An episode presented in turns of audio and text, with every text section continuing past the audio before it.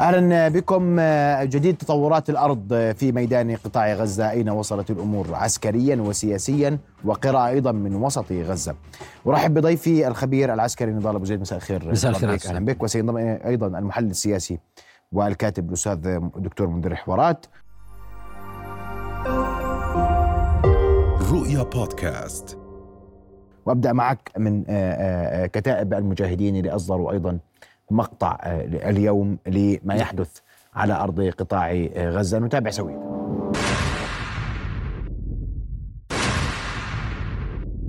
لا تزال المقاومة تقدم صيغة إعلامية كبيرة. لا تزال تبدع في إثبات أن القيادة والسيطرة فيها متماسكة وتستطيع تقديم وإنتاج صورة إعلامية لما يحدث على الأرض حتى تعزز مصداقيتها. وهذه صور هذه آلية جديدة في التعاطي مع المعركه. بالضبط، الآن لاحظ أن المقاومة بدأت تستخدم إثباتا لحقيقة وجودها على الأرض، تقوم بتقديم قياسات وتقوم بتقديم أمتار وبالتالي هي تريد إظهار أن التكتيكات التي تتمتع بها المقاومة على الأرض هي تكتيكات احترافية، عندما تتكلم عن وجود الرامي، عن مسافة الرامي عن الهدف، وهنا تريد إثبات أن ما يطبق على الأرض ليس عبثيا وإنما هو تكتيك عسكري محترف ينسجم مع تكتيكات ال asymmetric warfare أو القتال بالمناطق المبنية وهو ما يثبته المقاطع التي تبثها الصيغة الإعلامية الهجومية نعم. للمقاومة وليست الدفاعية. مشاهد حمم سرايا القدس أيضا التي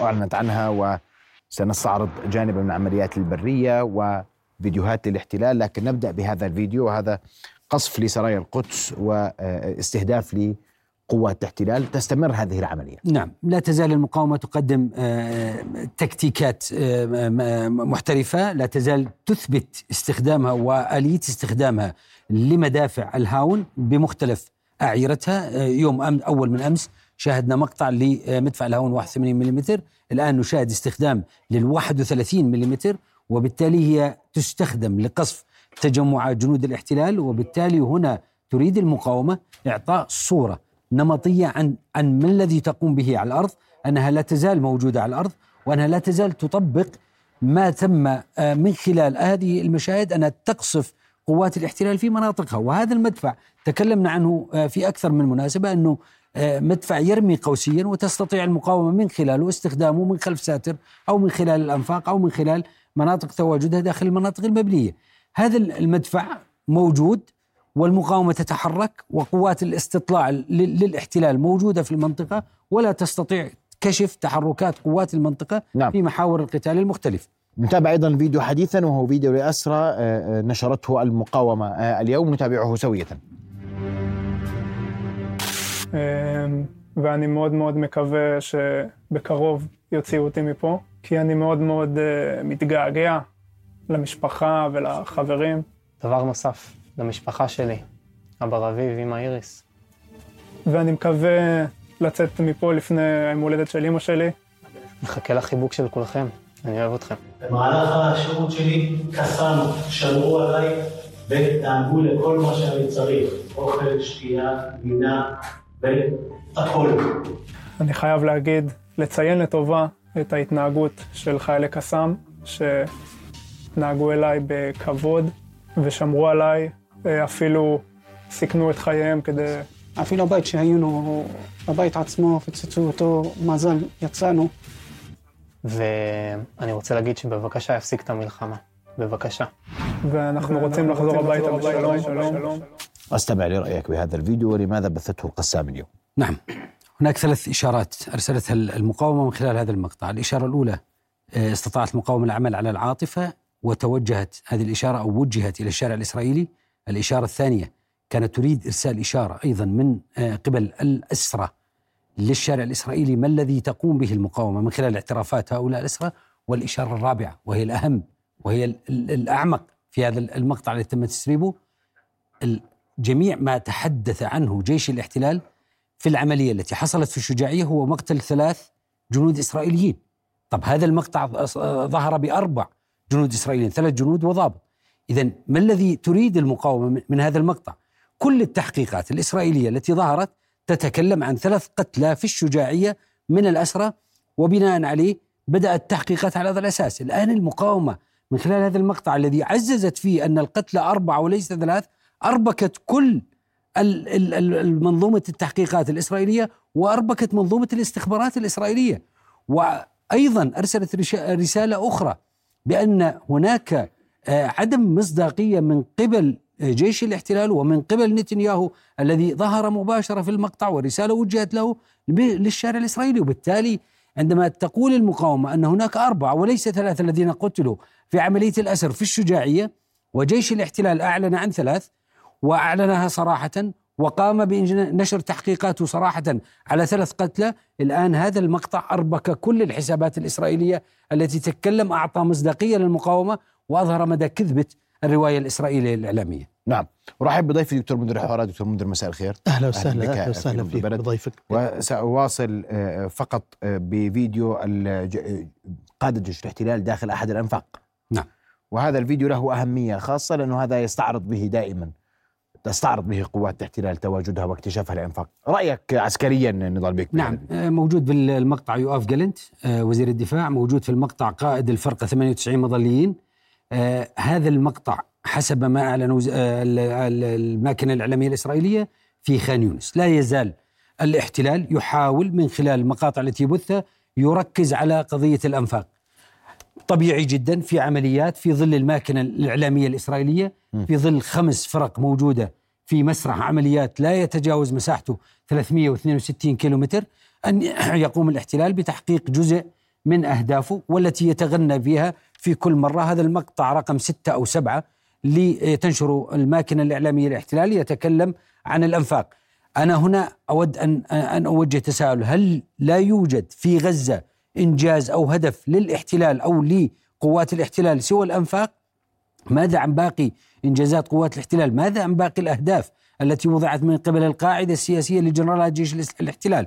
هم كانوا يتكلمون عن القضاء على حماس وتجريد حماس من سلاحها وخلق واقع أمني آه، جديد وتحرير الأسرى، لا حرر الأسرى ولا تم خلق واقع أمني جديد ولا تم القضاء على حماس، كل ما تم ما نشاهده من مقاطع تبثها الماكنه الإعلامية الإسرائيلية تركز على موضوع الأنفاق وكل مرة هناك آه، مقطع مصور للأنفاق. وهنا أعود إلى نقطة تكلمنا فيها من نبض البلد أن هناك إحنا نحن أمام بعد إعلامي هجومي للمقاومة وبعد إعلامي دفاعي لقوات الاحتلال.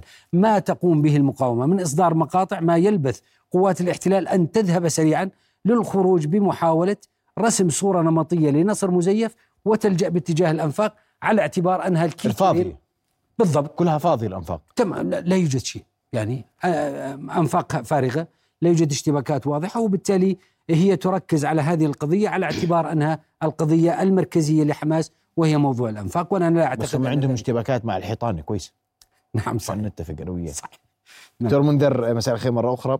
وأسمع تعقيبك على كل ما نتابع اليوم من آه، إن صح التعبير هناك حرب إعلامية ما بين المقاومة وما بين الاحتلال هذا جانب. الجانب الآخر يبدو أن آه، القسام والمقاومة توجه رسالة واضحة أن نتنياهو لا يريد شيئا سوى إبادة غزة دون أن يكترث بالأسرى لديها وهي رسائل واضحة للشارع الإسرائيلي في هذا الإطار.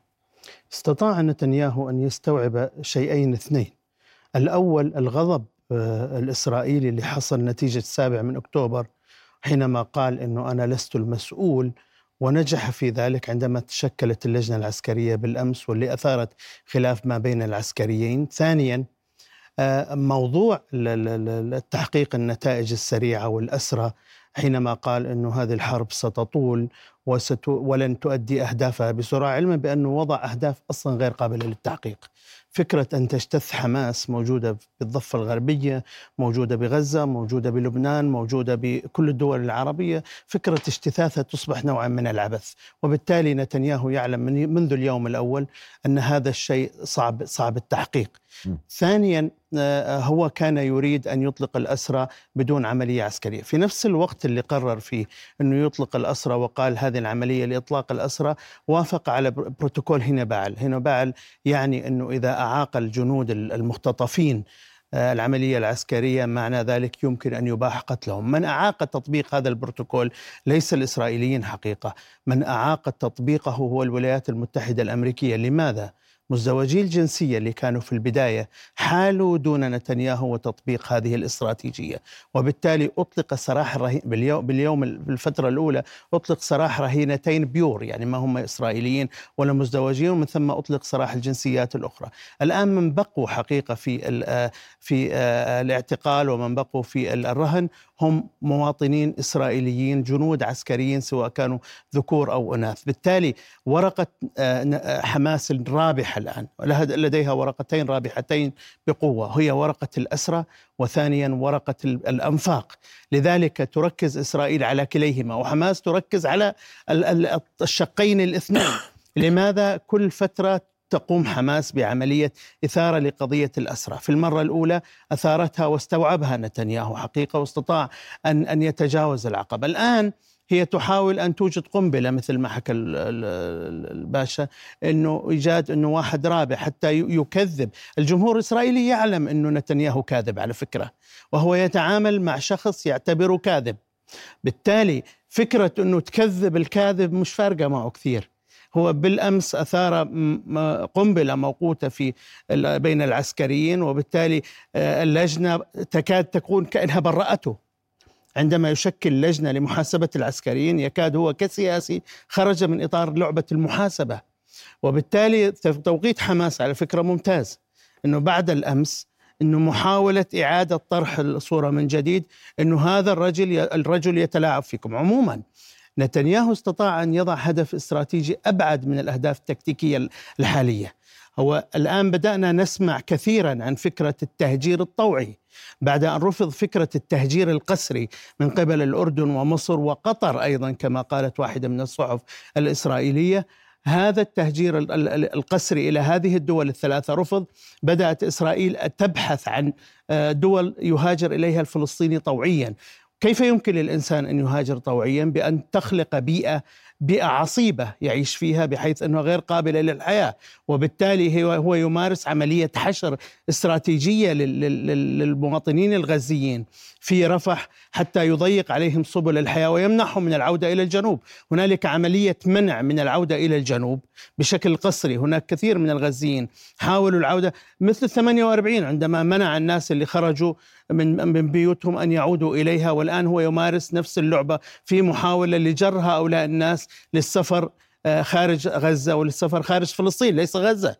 هو الآن يقيم تعاقدات مع العديد من الدول منها أفريقية أوروبية. والآن ادخل أنت ادخل لكن سياسيا دكتور منذر إحنا بنتابع آه. أن هناك مسيرات الآن في تل أبيب لذوي الأسرى يطالبون باستقالة نتنياهو وكان فيديو القسام اليوم. أثر عليهم.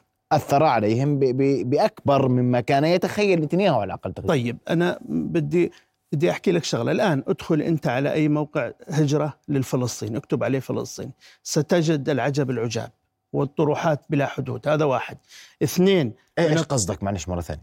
الآن صار في تعاقدات إسرائيلية مع دول أوروبية أمريكية آه، جنوبية وشمالية لتسهيل هجرة اللاجئين. مثل ما حصل بالسبعينات مع الأرجواي حينما آه، آه، وقع عقدا مع باراغواي على أن يدفع ستين ألف دولار لكل مهاجر فلسطيني إليها وكشفته منظمة التحرير في حينها وفجرت سفارة آه، إسرائيل في الأرجواي كان هناك كثير من عمليات الهجرة اللي كانت تتم كانت تتم بالتنسيق ما بين إسرائيل وتلك الدول. أعود بك إلى, إلى, إلى, إلى, إلى الوضع في غزة. الآن نتنياهو ومحو اليمين المتطرف المهيمن على الحكومة؟ هو مش أغلبية هو مهيمن على الحكومة. وأجنداته يجب أن نعرفها جيدا.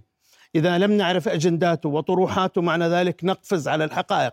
هو يقول ويريد أن أن تكون فلسطين من البحر إلى النهر خالية من الفلسطينيين. خالية. وقال بن سموتريتش إنه ما لم يفعله آه، آه، بنغوريوم سأفعله أنا أمام العالم. وبالأمس كان وزير الآثار الإسرائيلي يقول أتمنى أن توجد وسيلة آه، أكثر عقوبة من الموت لنوقعها بالفلسطينيين. وقبله قال يجب أن نضربهم بالقنبلة النووية. وبالتالي هنالك استراتيجية إسرائيلية للخلاص من هذا العنصر البشري.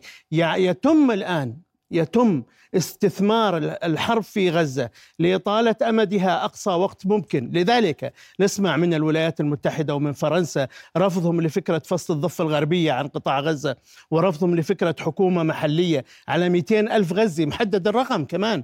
وهذول 200 ألف غزي يجب أن يكونوا لخدمة المستعمرات. هيك هيك محدد وهيك بالخطة، لا يجب أن تتحقق هذه ولكن يجب أن نعرفها. إذا تغاضينا عنها وقفزنا عن الحقائق معنى ذلك أنه إحنا قاعدين نضحك على أنفسنا. نعم. هنالك تيار قوي يديره الشباك الآن ويتناقش مع دول العالم كلها بضغط من اليمين المتطرف الإسرائيلي لإيجاد وتسهيل فرص فلس خروج الفلسطينيين من فلسطين كلها مش بس من قطاع غزة من فلسطين كلها. وهذا الآن يستخدم الحرب كوسيلة لإيجاد بيئة طاردة للمجتمع الفلسطيني. هذا يجب أن نعيه. وبالتالي فكرة إيقاف الحرب يجب أن تكون فكرة لها أولوية الآن.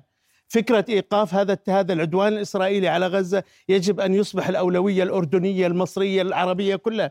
يجب أن يتم السعي إليه بأسرع وقت كما هي الحرب تترك لكن يجب أن يعود الغزيين إلى إلى بيوتهم. هذه أصبحت الاستراتيجية بعد بعد ما طرح نتنياهو فكرة صعبة التحقيق.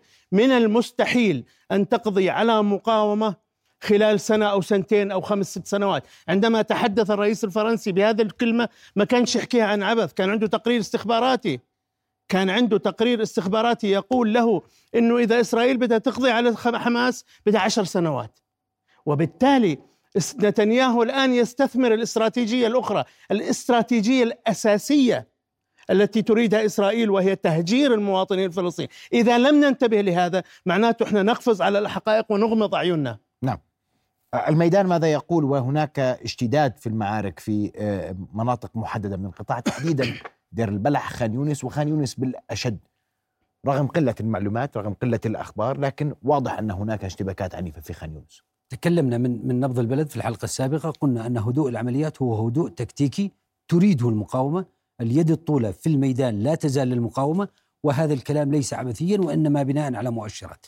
الثلاث أسباب الرئيسية لهدوء العمليات هي أن المقاومة تريد فك الاشتباك وإعطاء مجال لقوات الاحتلال لفك الاشتباك حتى وسحب جزء من قواتها قبل الانتقال للمرحلة الثالثة حتى تتعامل مع جزء أقل من كتلة نارية وكتلة بشرية لقوات الاحتلال. بدل أن تتعامل مع خمس فرق موجودة في الميدان تتعامل مع جزء أقل.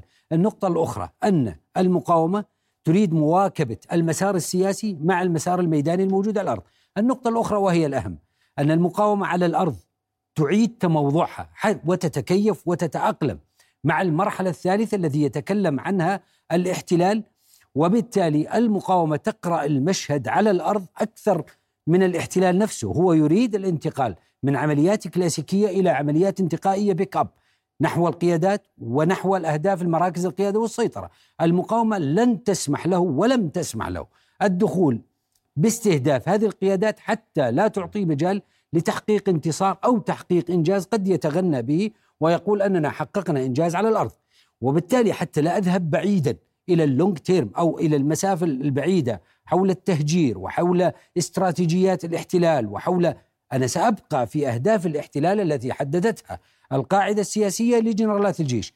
لم تنجح المقاوم لم ينجح الاحتلال في القضاء على حماس لم ينجح الاحتلال في تحطيم الصورة النمطية للمقاومة في غزة ولم ينجح في تحرير الأسرى وبالتالي أهدافه التي وضعها بعد 92 يوم والدخول في الشهر الرابع فشلت جميعها. الآن الاحتلال يبحث عن مخرج. هذا المخرج والمأزق أمام تعاظم الخسائر البشرية على الأرض. شمال قطاع غزة يصرح وزير الدفاع يوآف جالنت يقول أننا نسيطر عملي عملياتيا على شمال قطاع غزة. ماذا يعني هذا المفهوم في العرف العسكري؟ عملياتيا أي, أي أنه يسيطر بالنار على مناطق شمال قطاع غزة. طيب بما أنه يعلن أنه يسيطر عملياتيا. طيب منذ اليوم الأول وقوات الاحتلال تسيطر بالنار على كل قطاع غزة من خلال القصف الجوي. إذا لماذا هذا الإعلان في هذا التوقيت؟ هو يريد تعزيز صورة النصر هو يريد إعطاء إشارة للشارع الإسرائيلي أننا نسيطر. لكن في هذه العمليات هذا النوع من العمليات البعد الجغرافي لا يعني شيء للمهاجم. ما يعني للمهاجم حجم الخسائر وفاتورة التكاليف التي تدفع. في شمال قطاع غزة التي يسيطر عليها حسب إعلان آه، جنرال جيش الاحتلال. جباليا لا تزال تقاتل حي التفاح لا يزال يقاتل. آه، اليوم سمعنا عن عمليات في تل الزعتر وحي الزيتون يوم أم أول من أمس أسقط طائرة هيرمس 900 طائرة استراتيجية استخبارية. إذا الشمال غير مسيطر عليه كما يعلن قوات الاحتلال. مراحل العمليات في القتال المبنية ثلاث مراحل بس آه، رئيسية. يسأل الناس عن بك. تمام. الشجاعية انسحبت منها قوات الاحتلال. ال- الفرق الموجودة في شمال قوات الاحتلال لا- في شمال قطاع غزة لا تزال مشتبكة. قوات الاحتلال تعمل جاهدة على فك الاشتباك مع المقاومة لتسحب جزء من قواتها النظامية وتحل جزء من الاحتياط انسجاما وتناغما مع خطة المرحلة الثالثة التي لا يزال يعلن عنها الاحتلال وهي إقامة المنطقة الأمنية على طول الشريط الحدودي مع الغلاف التحول في شكل العمليات من عمليات تقليدية إلى عمليات انتقائية وحل جزء من الاحتياط حتى يريح الاقتصاد نوعا ما وسحب جزء من القوات النظامية.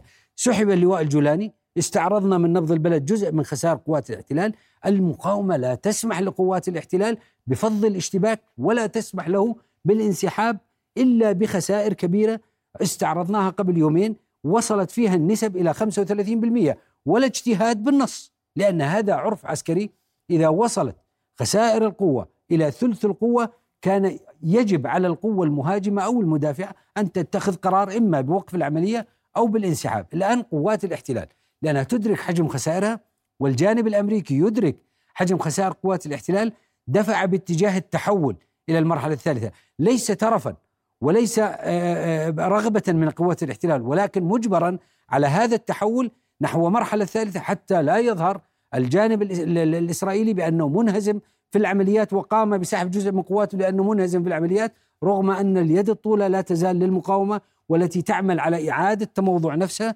استعدادا للمرحلة الثالثة التي يعلن على الاحتلال. كل ذلك يحدث دكتور منذر وبلينكن يزور المنطقة ويبحث الله أعلم ماذا يبحث أنا مش عارف اليوم هو يأتي بماذا إذا لم يأتي بوقف إطلاق نار هو يبحث خطة إسرائيلية عرضتها وسائل الإعلام الإسرائيلية قبيل فترة تتحدث عن حكم غزة عرضها يوقف جالنت والذي تحدث عن منطقة عازلة في قطاع غزة والسيطرة على بالت...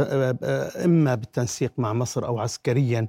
على مح... على محور فيلادلفي وهو المتعلق باتفاقية كامب ديفيد وملحقها لاحقا ويتحدث عن عدم السماح لجزء كبير من سكان غزة بالعودة وبالتالي الحديث الأمريكي والأوروبي اليوم كان في. امبارح بالمساء كان في تصريح أنهم يرفضوا الخطة الإسرائيلية لف... لفصل قطاع غزة عن الضفة الغربية وإنهم يؤيدوا كليهما يؤيد أن تكون سلطة فلسطينية موحدة هي التي تدير قطاع غزة بعد اليوم صفر من المعركة، حتى الآن لم تحدد يحدد اليوم من صفر من المعركة، لكن إسرائيل تحاول أن تجعل القطاع قطاع غزة تحت السيطرة الإسرائيلية. هي أو إنها تطرح خيار بديل أنها تترك كومه من التراب حتى لو بقيت فيه حماس وتمنع إعادة الإعمار عليه وتمنع أي جهة دولية من أن تعيد الإعمار وبالتالي تواجه الجهة التي ستحكم قطاع غزة آه، ظرفا صعبا وتواجه بضغط شعبي من الناس بشكل كبير بحيث تسقط سياسيا آه، واجتماعيا. الولايات المتحدة وأوروبا ليس محبة بالفلسطينيين حقيقة وليس محبة أو, أو رفض لإسرائيل وربما يتعاون معها في الباطن. ولكن أوروبا التي اجتاحتها موجة واسعة من اللاجئين آه، خلال العقد الأخير لا تريد موجة أخرى من المسلمين بالدرجة الأولى إليها وهي تعلم أنه سيختفي في ثنايا المهاجرين عدد كبير من القادمين من أفريقيا كما حدث من في السابق من منطقة بلاد الشام أثناء الثورة الثورة في سوريا وغيرها. وبالتالي لا تريد آه، موجة من الهجرة الكبيرة إليها صحيح إنه بعض الناس يقول لك الغزيين مش راح يهاجروا ولكن الإحصائية والدليل الإحصائية خلال ال 15 سنة الماضية تقول إنه من بين 250 إلى 300 ألف غزي هاجروا خلال المرحلة الماضية بمعنى 18 ألف واحد بالسنة بما يعادل 11% من عدد سكان غزة الكلي. فكرة الهجرة عندما تضيق السبل هي فكرة واردة. بلاش إحنا نقفز على احتياجات الناس العادية. احتياجات الناس بالحياة, والاستقرار هي أقوى بكثير من احتياج- احتياجات أخرى. أنا لما أحشر الناس بمنطقة زي رفح فيها مليون فيها مليونين إنسان. بمعنى إذا سيطرت إسرائيل على محور فيلادلفيا بس تفتح الباب. بس تفتح الباب على مصر فقط. وبالتالي تخلق أزمة لمصر وللمنطقة وللعالم. ولذلك الولايات المتحدة والأوروبيين أصيبوا بالهلع الشديد من أن يقدم اليمين الإسرائيلي المتطرف ليسيطر على الحياة السياسية حتى الآن في بإسرائيل بالقيام بخطوة مجنونة مثل هذه. وهذه ليست مستبعدة إذا ما نسمع بنكفير وسيموتريتش شو يحكوا. هذا كلام مش أنا إحنا قاعدين نحكي قاعدين يحكوا وزراء بالحكومة الإسرائيلية. هؤلاء الوزراء يستلموا حقائب سيادية. واحد مالية وواحد الأمن الداخلي. بمعنى لديهم حقائب. صحيح مش بحكومة الحرب ولكنهم في الكابينيت الموسع وبالتالي يستطيعوا الفرض على الكابينيت المصغر قرارات متعددة. هذا الكلام إذا لم تتدخل الولايات المتحدة في حله وهي وهي الكفيل كفيل الكفله لإسرائيل. يعني لولا وجود الولايات المتحدة في السابع من أكتوبر لانهارت إسرائيل. صدقني. لولا وجود البوارج الأمريكية في البحر الأبيض المتوسط كانت إسرائيل في طي النسيان. أنا لا أبالغ في ذلك. لأن الدول أحيانا تنهار بقرار سفيه وبالتالي كانت حالة التدحرج بالانهيار في إسرائيل كانت لا حدود لها. ولولا تواجد الأمريكان باللحظة والوقت المناسبين كما تواجدت في العام 73 وأنقذت إسرائيل من الانهيار تواجدت في, في, في أكتوبر هذا العام 23 وأنقذت إسرائيل من الانهيار. وبالتالي استحقاقات الوقوف الأمريكي الآن بدأت تبرز على الأرض. أنه أنا مش راح أظني مشغول بالشرق الأوسط إلى الأبد، أنا عندي ما هو أخطر يهدد أمني الاستراتيجي، عليكم الإسرائيليين أن تقبلوا، حتى الآن إسرائيل تمانع، لماذا؟ لأنه لديها أدوات في في الكونغرس العلاقة بين إسرائيل والولايات المتحدة. مش بس علاقة رئاسة، هي علاقة مؤسسات مع دولة الاحتلال، وبالتالي تستطيع أن تؤثر داخل الكونغرس ومجلس الشيوخ والمؤسسات الأمريكية للضغط أيضا على الرئيس، ولكن ضرورات الحفاظ على القوة الأمريكية كقوة عالمية مؤثرة تتطلب الهدوء في هذه المنطقة. ولذلك تستفيد أطراف إقليمية مهمة من هذه الرغبة الأمريكية في عدم الرغبة في الدخول في حرب كبرى وتستفيد أقصى استفادة. بينما أنا باعتقادي أنه إحنا حتى الآن نحاول أن نكسب ولكن أمامنا عقبات كبيرة. فيديو جديد للقسام نتابعه سوية نضال بيك حتى تعلق عليه. نتابع فيديو قبل قليل للقسام. الله أكبر. أحد المجاهدين بضرب الجند المحملة بالكاربت بقذيفة الياسين 105 الله أكبر ولله الحمد. مضى أكثر من 24 ساعة. نقلة الجند مضروبة والعدو لحتى الآن لم يسحبها من المكان. بسم الله الرحمن بك تعليقك. مقاطع تتجدد.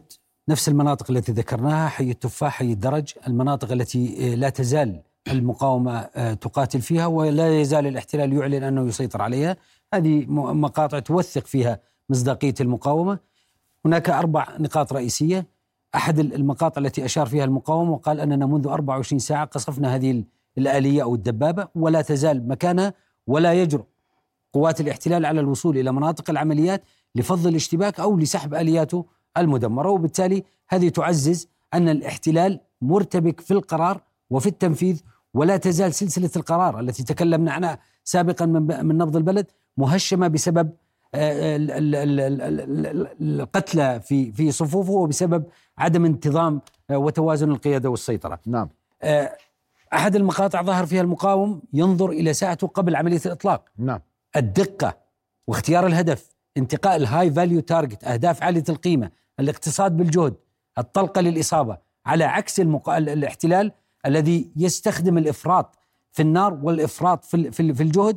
دفعوا إلى اللجوء إلى الجانب الأمريكي لطلب ذخيرة ال 155 ملم المدفعيه وذخيرة الدبابات رغم أنه مصنع لذلك. وبالتالي هنا يظهر الفرق بين إدارة الجهد وإدارة النار عند المقاومة والإحترافية في هذه الإدارة وبين الإفراط في استخدام النار والجهد والقوة البشرية لدى الاحتلال مما أدى إلى توهان العمليات العسكرية في في محاور القتال لدى قوات الاحتلال، نقطة جديرة بالاهتمام ولا كنا نتكلم عنها من نبض البلد.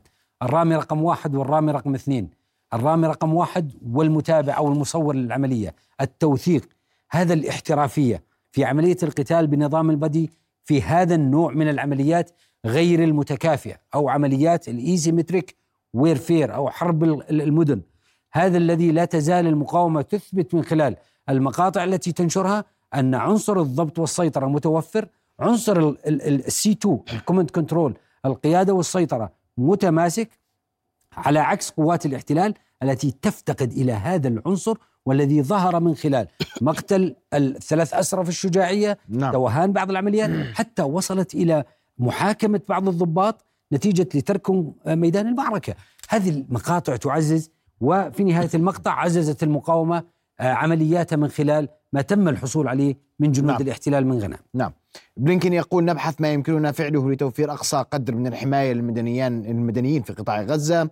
وان من مصلحة دول المنطقة تجنب اتساع رقعة الصراع في الشرق الأوسط وأنه سيتم التركيز على الخطوات المقبلة من أجل عدم تكرار هجوم السابع من أكتوبر. و تحدث بأن على الجميع مسؤولية العمل من أجل تجنب آه، توسعة آه، رقعة الصراع.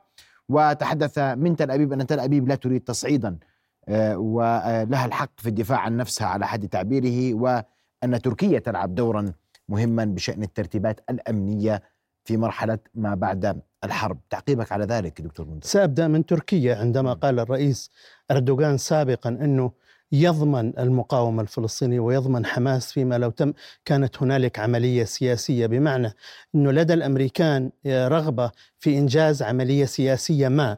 لا أدري مقوماتها حتى الآن ولا أدري ماهيتها ولكن لكنها ليست وسيطة رئيسية اليوم دكتور عندما عندما هناك وسيط مصري قطري يتحدث مع الأمريكيين صحيح؟ ومع لا هذا الإسرائيليين. يتحدث امنيا. مم. دعك من الأمن. الرئيس التركي رجب أي طيب أردوغان تحدث بصراحة مم. وبخطاب رسمي للأمة التركية إنه أنا مستعد ان أن أضمن آه، حماس فيما لو دخلت في عملية سياسية، ماذا يعني أضمنها؟ هنالك لها تفسيرات عديدة بمعنى أضمن أن تضبط الأمن، أضمن أن تعترف بإسرائيل، أضمن ان ان ان, أن إلى آخره، وبالتالي هنالك ضمانة تركية سابقة قالها الرئيس أردوغان ولم يلحظها الكثيرون، لم يلحظها الكثير ولم يعلقوا عليها ولكن كانت في خطاب مهم إنه إذا إذا صدعت إسرائيل لعملية سلام فإني أنا أردوغان وتركيا نضمن ال- الحماس. وهذه الضمانة ذات شكل سياسي إنما الشكل الأمني ليست مختصة فيه تركيا وهي لا تريد أن تنافس مصر في الدور الأمني في غزة ولا ولا قطر. وبالتالي تركت هذين الجانبين وتمسكت بالجانب السياسي. بلينكن جاء ليحث الإسرائيليين بعد أن تأخروا في الدخول بالمرحلة الثالثة من العملية العسكرية وهي مدنيين قتل مدنيين أقل تدمير بنية تحتية أقل تعريض المساكن وال- والمستشفيات لل- للقصف أقل لأن ذلك بات يحرج الإدارة الأمريكية التركيز على الأهداف العسكرية واستعداد الولايات المتحدة لتزويد إسرائيل بالأهداف العسكرية كما هي وعملية بيروت بالأمس أو أول من أمس أو قبل كم من يوم تثبت أنه لدى إسرائيل المقدرة التقنية للاغتيالات الجراحية. بمعنى أنه كانت تستطيع أن تفعل ذلك في غزة بس إذا ركزت على ذلك ولكنها كانت بدي- تريد بدي أسألك بس بصراحة. خليني أكمل الجملة. اليوم هي رأس يحيى السنوار ومحمد الضيف. مش مطلوب مش هم لهم كلهم غزة. لا لا. هي مش قادرين يوصلوا. خليني أصل متفقين. خليني أصل. بمعنى كان لدى إسرائيل. مم. لدى إسرائيل غاية استراتيجية بتدمير المباني والبنية التحتية في غزة. وبالتالي استخدمت هذا الأسلوب الحارق لتدمير غزة المدينة. هي كأنها تغتال المدينة. هي بدل أن تغتال قيادات عسكرية سياسية تغتال مدينة غزة وتدمرها. وهل هذا التدمير هدف؟ حكيت لك إياه قبل هيك. وبالتالي أنا لا أقول أنه من الأول قلت لك أنه إسرائيل من الصعب عليها أن تجتث حماس وتتخلص منها وأن تغتال قيادات سياسية. هاي قيادات سياسية متمرسة. لديها الخبرة لديها الأنفاق لديها إمكانية ال- الذهاب من مكان إلى مكان لديها إمكانية الاختفاء. هي مدربة على أعلى المستويات واعتقلت لعدة مرات من من من جيش الاحتلال وهم يعرفون قادة الاحتلال ويعرفون استراتيجيته وبالتالي يعرفون التهرب منه وعدم تعريض نفسهم للخطر. هؤلاء ناس محترفين جدا. وما يقوم يقوم به مثل متحدث البيك بما يقوم فيه على الأرض يثبت أن لديهم الدراية في كيفية في كيفية المقاومة، المقاومة لم يطلب منها أحد عبر التاريخ أن تواجه جيش، هي مطلوب منها عبر التاريخ أن تزهق جيش، أن تستنفذ طاقاته ولكن هذا يحتاج إلى سنوات، هذه السنوات ليست متاحة في غزة لأن إسرائيل تدمر كل شيء، تدمر الأخضر واليابس لا تبقي شيء، نعم. تعقيب أخير لك نضال سيدي أربط فقط قبل أن أذهب ميدانيا أربط فقط ليس فقط زيارة بلينكن. هناك شيء ملاحظ أيضا. بوريل المفوض الأعلى في الاتحاد الأوروبي موجود في المنطقة وموجود في في بيروت. التزامن بين زيارة الاتحاد الأوروبي وبين وزير الخارجية الأمريكي هي ليست من أجل هي هي تريد ضبط الصراع في المنطقة وعدم توسيع دائرة الصراع. هم يريدون بلورة حالة دبلوماسية لإخراج إسرائيل من مستنقع غزة. هم يدركون تماما إلى معدل الخسائر الذي تتعرض لهم الماكنة الردع التي تحفظ المصالح الأمريكية في المنطقة. الجانب الأمريكي ليس متفرغا لأنه مقبل على انتخابات رئاسية في آه، نوفمبر 2014 وبالتالي يريد ترتيب أوراق المنطقة لتتفرغ الإدارة الأمريكية نحو هذا الصراع إذا ما تحدثنا استراتيجيا. إذا ما ذهبنا باتجاه البعد الميداني أو البعد العسكري لما يحدث في غزة. الخسائر المتعاظمة لقوات الاحتلال تهشم الصورة النمطية لصورة الردع الإسرائيلي في المنطقة. هذا الشيء لا ير... لا يقبل فيه الجانب الأمريكي وبالمقابل لا يقبل بأن يستمر نتنياهو بتعنته باستثمار سياسي ولو كان ذلك على على حساب الصورة النمطية لجيش الاحتلال. المقاومة تبدي تدرس وتحفظ هذا المشهد بشكل جيد وتقرأ الصورة الإسرائيلية بشكل أكبر وبالتالي هذه الخسائر التي تتعاظم دفع المقاومة لإعادة تموضع قواتها على الأرض من أجل التعامل مع المرحلة القادمة التي تريد الجانب أو المجتمع الدولي أو القوة الدولية وعلى رأس الولايات المتحدة إخراج إسرائيل من مستنقع بصورة نعم. نصر معين على غرار الانتقال نحو المرحلة الثالثة أشكركم كل الشكر ضيوف الكرام شرفتوني بحضوركم إلي. شكرا جزيلا لكم. شكرا. نعم. كل الشكر أستاذ محمد.